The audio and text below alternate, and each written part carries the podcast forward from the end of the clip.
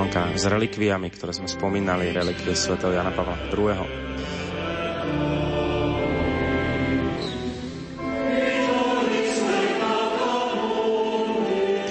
Medzi zaujímavými predmetmi je aj pektorálny kríž, náprsný kríž svätého Jána Pavla II.,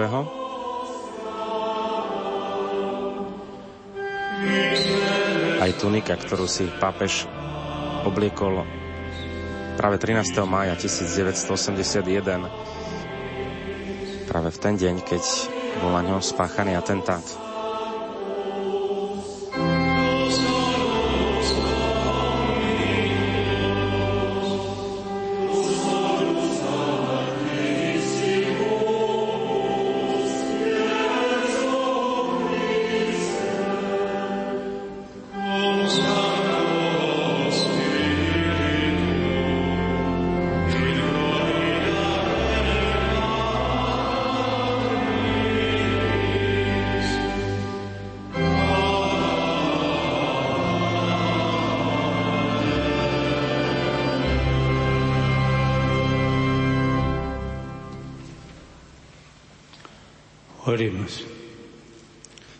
Modlíme sa.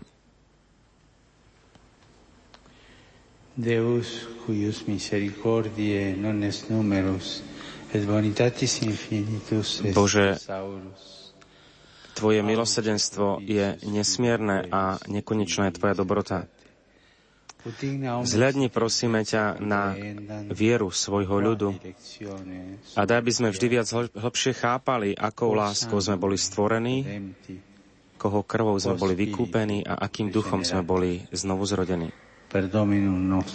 Skrze nášho Pána Ježiša Krista, tvojho Syna, ktorý je Boh a s tebou žije a kráľuje v jednote s Duchom Svätým po všetky veky vekov. Poďme počúvať teraz liturgické čítania. Prvé čítanie je z 1. Petrovho listu, z 1. kapitoly, verše 3 až 9.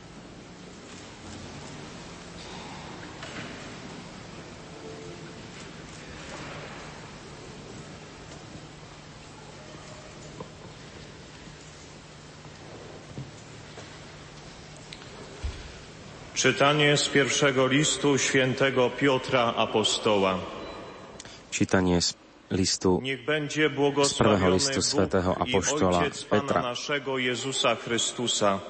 Nech je zvelebený Boh a Otec nášho Pána Ježiša Krista, ktorý nás vo svojom veľkom milosrdenstve vzkriesením Ježiša Krista z mŕtvych znovu zrodil pre živú nádej, pre neporušiteľné, nepoškvrnené a nevednúce dedičstvo.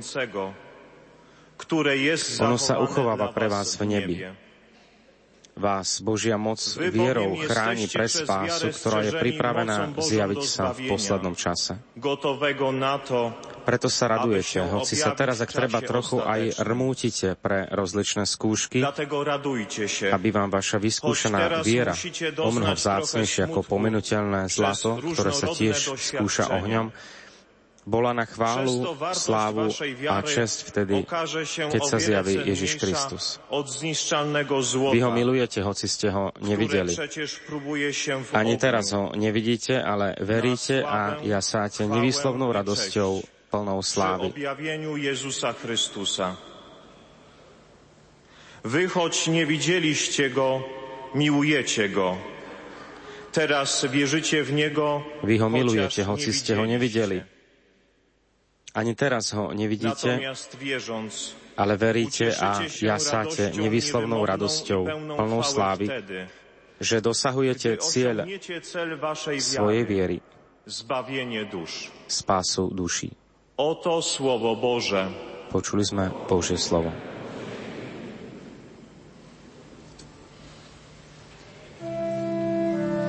Poďme sa modliť 117. žalm.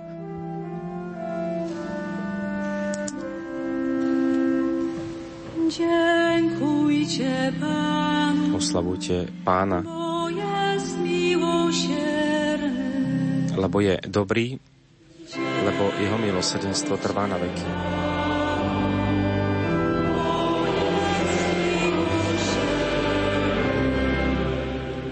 Dziękujcie Panu, bo jest dobry, bo Jego łaska trwa na wieki.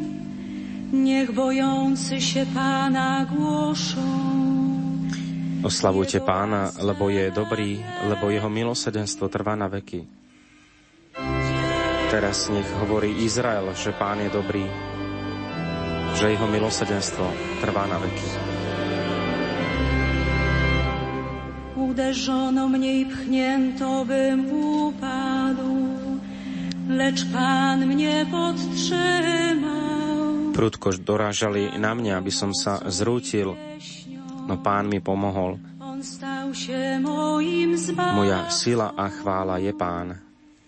On sa mi stal záchrancom.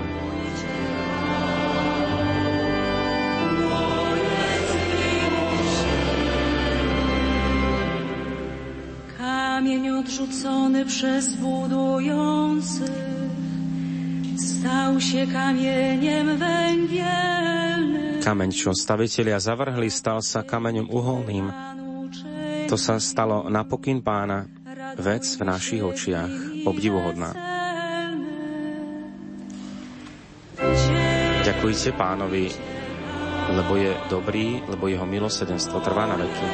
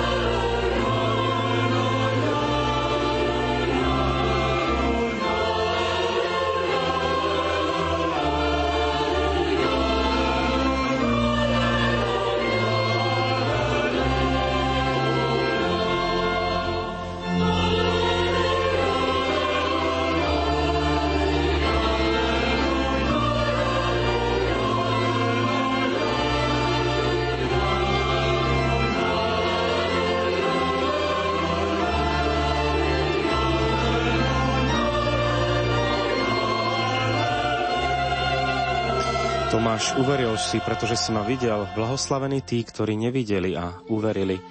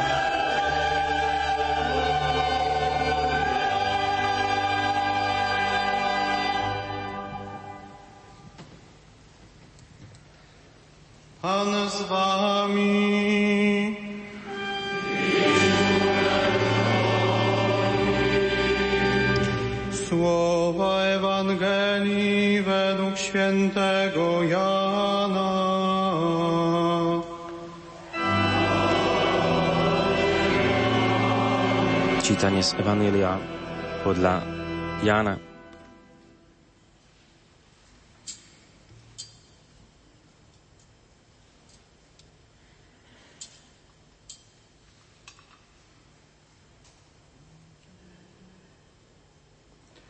Było to wieczorem owego pierwszego dnia tygodnia. Tam, gdzie przebywali uczniowie, drzwi były zamknięte z obawy przed Żydami.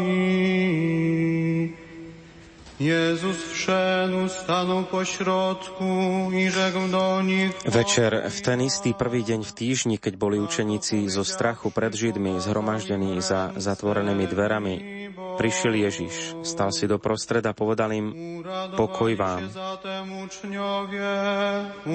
Ako to povedal, ukázal im ruky a bok.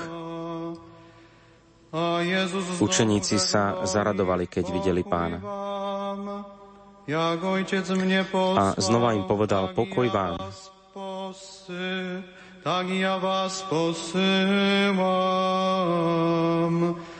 Ako mňa poslal Otec, aj ja posielam vás.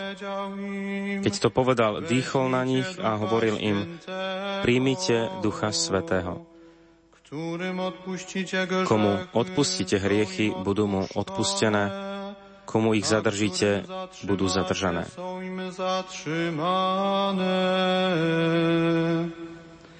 Ale Tomáš, jeden z 12, zvany Didymus, nie był razem z nimi, kiedy przyszedł Jezus.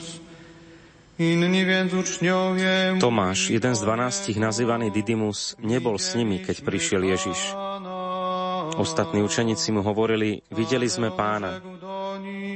Ale on im povedal: ak neuvidím na jeho rukách stopy po klincoch a nevložím svoj prst do rán po klincoch a nevložím svoju ruku do jeho boku, neuverím.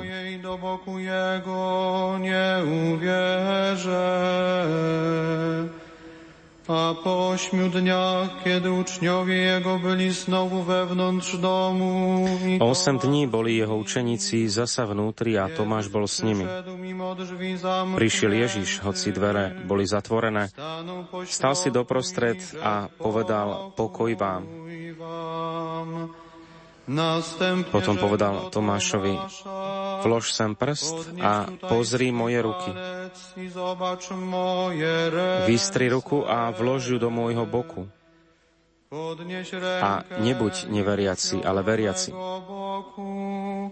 I nebądź niedowiarkiem, lecz wierzącym. Tomáš mu odpovedal: Pán môj a Boh môj. Ježiš mu povedal: uveril si, pretože si ma videl. Blahoslavení tí, čo nevideli a uverili. Uwierzyłeś, bo mnie ujrzałeś. Błogosławieni, którzy nie widzieli a uwierzyli. Ježiš urobil pred očami svojich učeníkov ešte mnoho iných znamení, ktoré nie sú zapísané v tejto knihe. Ale toto je napísané, aby ste verili, že Ježiš je Mesiáš, Boží syn, aby ste vierou mali život v jeho mene. Że Jezus jest Mesjaszem, Synem Bożym i abyście wierząc mieli życie w imię Jego. Oto słowo Pańskie. Poczuliśmy słowo Pánovo.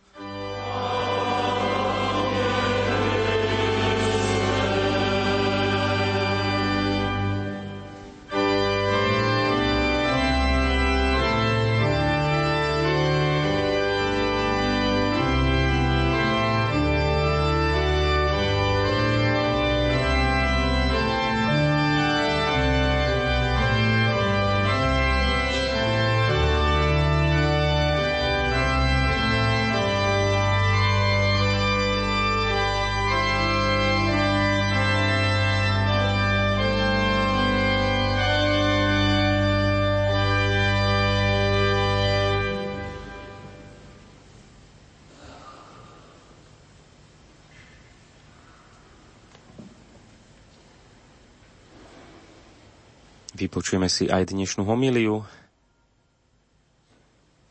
Svätý Otec ide k ambone a odtiaľ sa prihovorí spolukoncelebrujúcim kňazom, reholníkom, reholníčkam, bohoslovcom. Il passo del Vangelo che abbiamo ascoltato ci parla di un luogo, di un discepolo e di un libro. Úryvok z Evanielia, ktoré sme si pred chvíľou vypočuli, nám hovorí o mieste, o učeníkovi a o knihe. Ide o miesto, na ktorom sa apoštoli nachádzali večer pred Veľkou nocou. Je tam spomenuté iba to, že dvere boli zatvorené. Aj 8 dní neskôr sa apoštoli nachádzali v tom istom dome a dvere boli stále zatvorené. Ježiš tam vstupuje, postaví sa doprostred a prinesie svoj pokoj, Ducha Svätého, na odpustenie hriechov. Jedným slovom, Božie milosrdenstvo.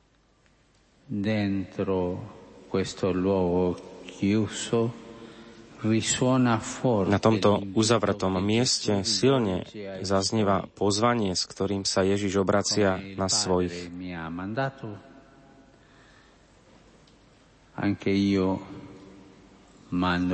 Ako mňa poslal Otec, aj ja posielam vás.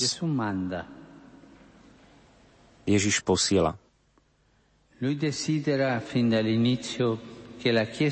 Už od začiatku túži potom, aby cirkev neustále vychádzala, aby išla do sveta. A chce, aby to robil rovnako, ako to urobil on sám. Tak, ako on bol Otcom poslaný na svet. Nie ako mocnár, ale ako sluha. Nie, aby sa dal obsluhovať, ale aby slúžil. A aby priniesol radosnú zvesť. A v každej dobe sú takto posielaní aj jeho učeníci. Je tu viditeľný kontrast. Zatiaľ, čo apoštoli zatvárali zo strachu dvere, Ježiš ich posiela do misií. Chce, aby otvorili dvere, vyšli von a šírili Božie odpustenie a pokoj silou Ducha Svätého.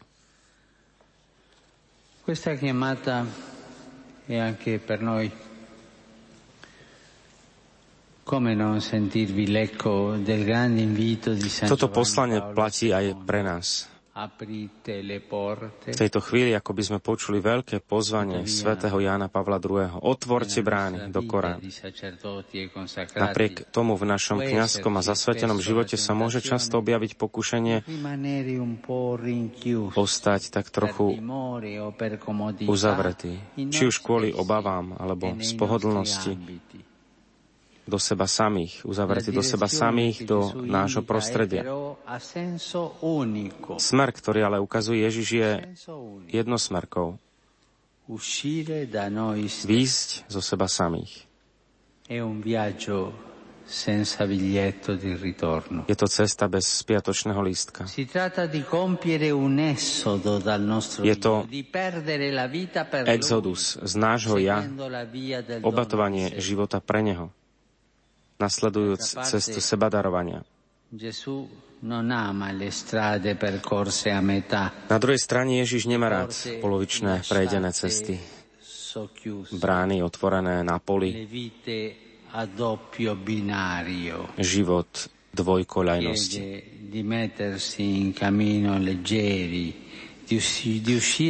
Žiada, aby sme sa na cestu vydali naľahko, aby sme nastúpili na cestu a vzdali sa vlastných istôt a zakorenili sa iba v ňom.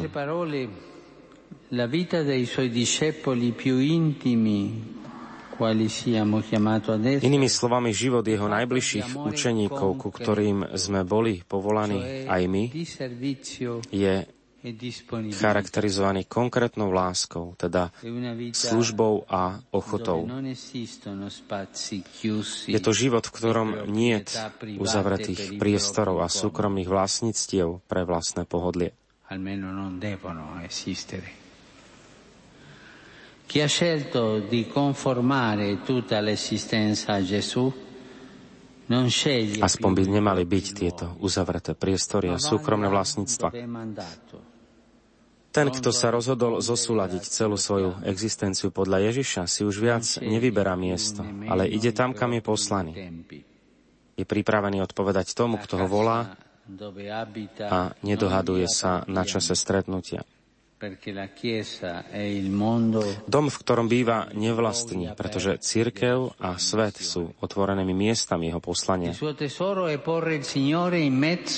Jeho pokladom je postaviť Pána doprostred života, bez toho, aby pre seba hľadal niečo iné. Vyhýba sa tak situáciám, ktoré by ho uspokojovali, a stavali do centra.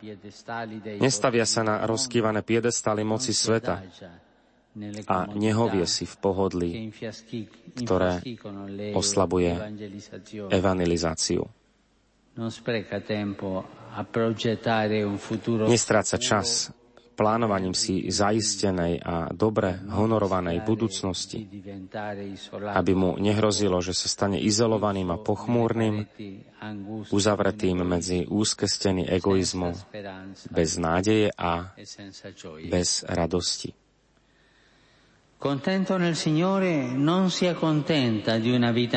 Keďže je spokojný v Pánovi, neuspokojuje sa s priemerným životom, ale horí túžbou vydávať svedectvo a prichádzať k ľuďom. Miluje riskovať a vychádza. Nie je obmedzený cestami už vyšliapanými, ale je otvorený a verný cestám, ktoré mu ukazuje Duch Svätý. V protiklade k pasívnemu živoreniu naopak nachádza radosť v evangelizovaní.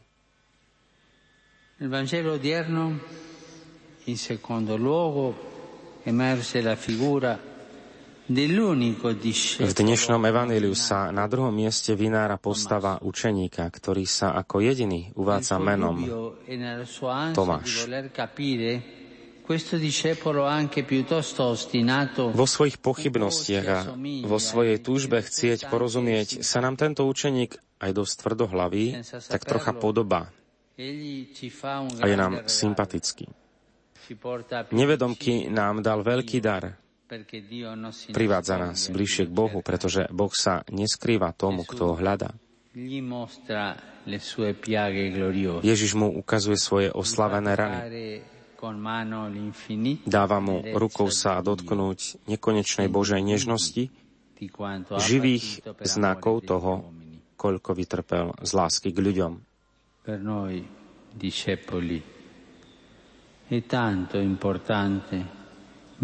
Pre nás učeníkov je veľmi dôležité dať našu ľudskosť do kontaktu s Pánovým telom, čiže prinášať mu s dôverou a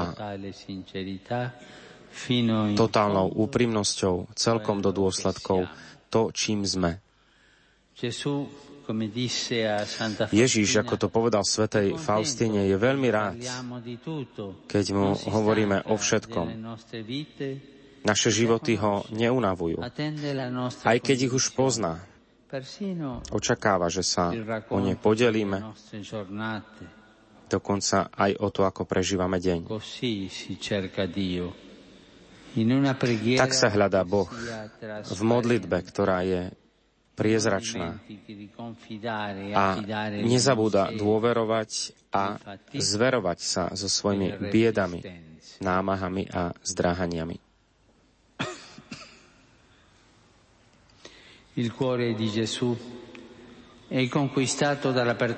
Ježišovo srdce si získava úprimná otvorenosť. Srdcia, ktoré vedia uznať a vyplakať vlastné slabosti, v dôvere, že práve tam zaúčinkuje Božie milosrdenstvo. Čo od nás žiada Ježiš?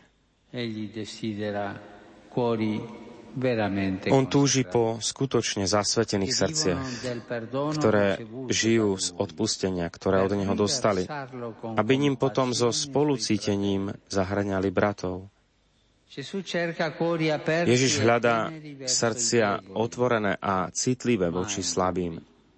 Nikdy nie srdcia tvrdé, ale srdcia podajné a priezračné, ktoré sa nepretvarujú pred tým, kto má v cirkvi za úlohu ukazovať cestu.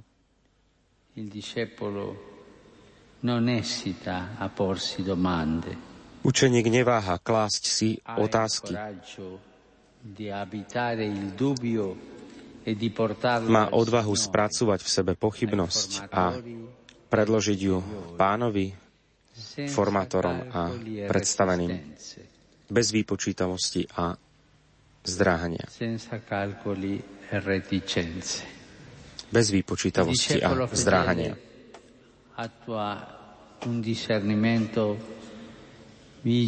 Verný učeník praktizuje bdele a ustavičné rozlišovanie, pretože vie, že srdce treba vychovávať každý deň, počínajúc citmi, aby sme unikli pred každou dvojtvárnosťou v postojoch a v živote.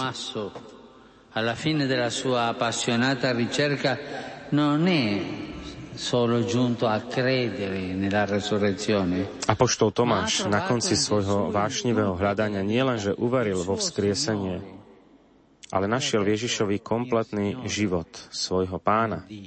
Povedal mu: Pán môj a Boh môj. Aj pre nás je dobré každý deň sa takto krásne modliť. Povedať: Ty si moje jediné dobro, Pane. Ty si cesta mojej púte. Ty si srdce môjho života. Si mojim všetkým. Nell'ultimo versetto che abbiamo ascoltato si parla infine di un libro. V poslednom verši, ktorý sme si vypočuli, sa napokon hovorí o knihe. Je to Evanjelium, do ktorého nebolo zapísaných ešte mnoho ďalších znamení, ktoré Ježiš vykonal. Dopo il grande segno della sua misericordia potremmo intendere non è stato più necessario aggiungere altro. Po veľkom znamení jeho milosrdenstva mohli by sme to tak rozumieť, už nebolo viac potrebné pridávať ďalšie. Je tu ale ešte jedna výzva, je tu priestor na znamenia, ktoré vykonáme my, ktorí sme prijali ducha lásky a sme povolaní šíriť milosrdenstvo. Môžeme povedať, že Evanjelium, živá kniha Božieho milosrdenstva, ktorú máme neustále nanovo čítať, má ešte stále biele strany na svojom konci. Ostáva otvorenou knihou, ktorú sme povolaní písať v tom istom štýle, čiže konajúc skutky milosrdenstva. Pýtam sa vás, drahí bratia a sestry,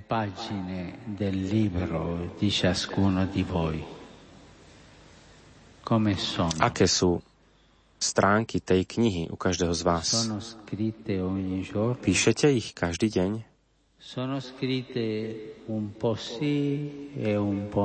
Alebo trochu áno, trochu nie? Sú ešte prázdne?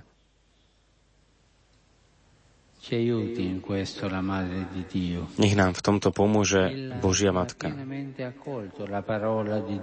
Ona, ktorá naplno prijala Božie slovo do života, nech nám dá milosť byť živými písateľmi Evanjelia.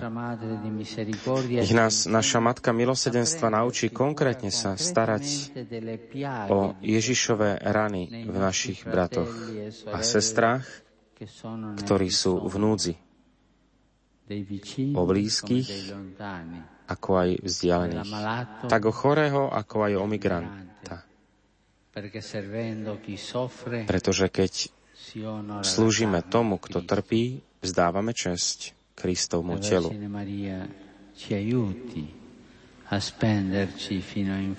Nech nám Panna Mária pomôže stráviť sa až do konca pre dobro veriacich, ktorí sú nám zverení, a ujímať sa jeden druhého ako skutoční bratia a sestry v spoločenstve cirkvi našej Svätej Matky.